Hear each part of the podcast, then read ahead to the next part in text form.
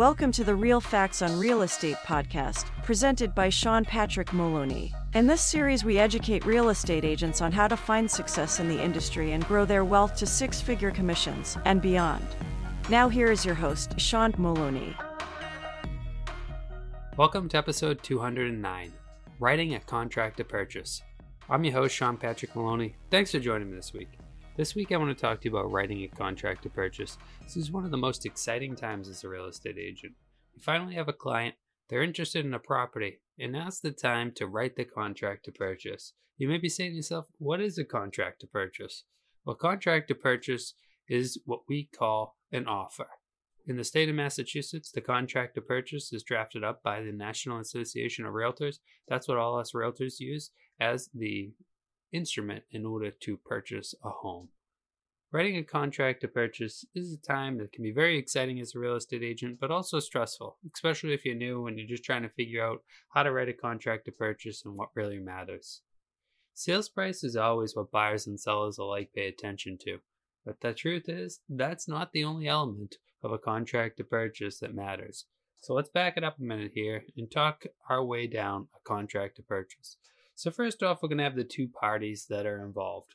Now that's your buyers and sellers alike. On the seller side, you want to make sure you have everybody listed as a seller. You need to have every single signature from every single seller in order to make sure a contract is going to be valid. When does this come really into play? A lot of times when we have trusts, when we have something that's gone through a will, when we have inheritors that are working to sell the property, or sometimes we have co owners that may not be listed for some reason or other on public record that we need to track down.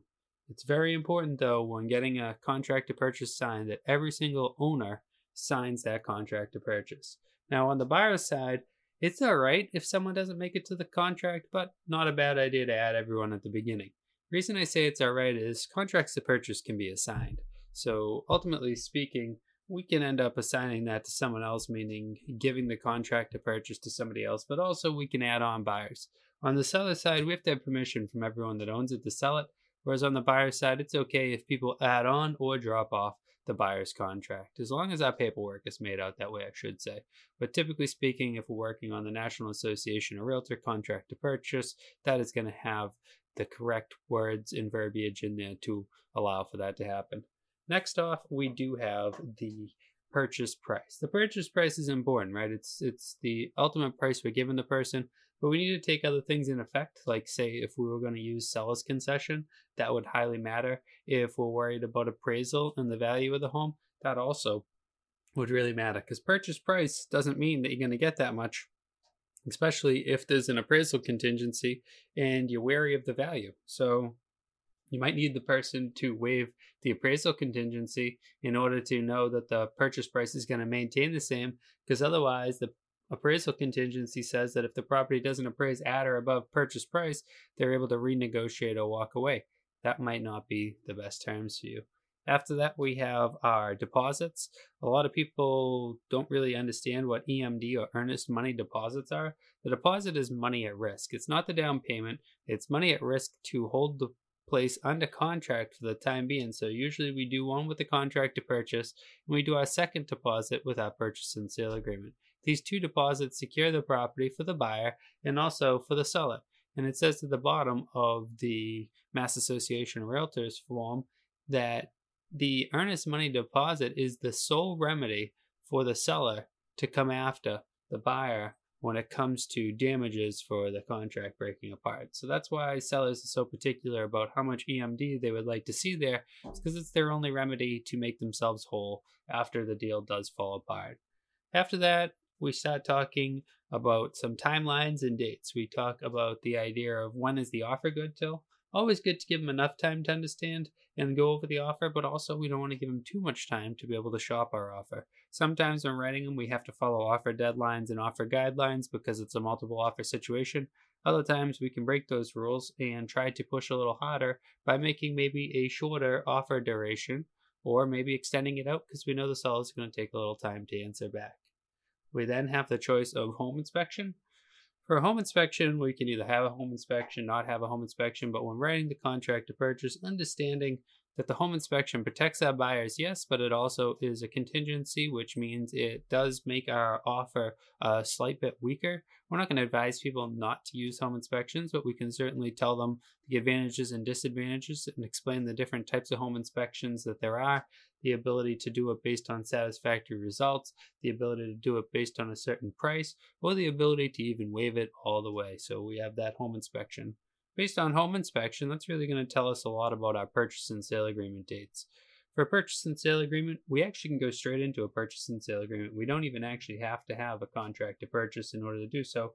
But most commonly, we end up in a contract to purchase, waiting for the inspection contingency to go through, and then we get into the purchase and sale agreement. So a lot of times it's somewhere around 10 to 12 days out, but it's really going to depend on the scenario. But that purchase and sale agreement is when that second earnest money deposit is due, and it is when the seller feels a lot more secure in a deal because it closes one more window that the buyer has to get out. After all this, we have a closing date, which obviously matters a lot to a seller. Is it short closing date that they want, or do they want to be able to stay so the kids could finish at school? Understanding the closing date they want means you can make a better offer to the seller and maybe not have to offer such a high amount of money and just better terms to ultimately get along with them. So the closing date is very important to understand as well when writing it that the mortgage professional can actually come up with the mortgage in that amount of time. Which brings me to the mortgage contingency. You're not obligated to have a mortgage contingency, but often most people have a mortgage, so therefore they'll have a mortgage contingency. Which in there, there's going to be two very important dates. One is an application deadline, that's when they're going to formalize the application. Now you have a pre-approval, but after the purchase and sale agreement is signed, now it's time for the bank to order things like the appraisal and other things. That's when we're going to sign that purchase and sale agreement, which means then we have the ability to go into the next level of the loan application because that's actually going to initiate the loan and there's going to be some money expenses such as appraisal, things like that. So now we've got the loan application in. The next date we have on there is the commitment letter date. The commitment letter date says that the bank is committing funds to that buyer and that they're willing to fund the deal. So the commitment letter date is eh, somewhere typically around 7 to 14 days before the closing date. But that said, it's a question really for the mortgage professional to make sure that you can follow what they need to do in the timelines that they have. But ultimately speaking, the earlier the commitment date, the seller feels better about it because it says that we're going to move forward even quicker. Now that we've done all that, we have the mortgage amount, which is the amount financed, which is what the, if they're putting say 20% down, then that mortgage contingency would be contingent upon them receiving funding for 80% of the deal. After that, we have some other things like additional terms. Additional terms is where you'd put in all your appliances that are included, put in things that you didn't want included, all the exclusions, and any information that you really wanted to make sure made it onto that contract to purchase. Now, I went over a contract to purchase in about eight minutes. This takes some more time than that most of the time. If you're looking for a broker who's going to sit there and really explain to you not only just how to do it, but the theories, the whys, and the whens of writing a contract to purchase and getting it accepted, reach out to us over here at Movementum. We're always hiring new and existing real estate agents to take their career to the next level and to offer them the support that they need to grow their business.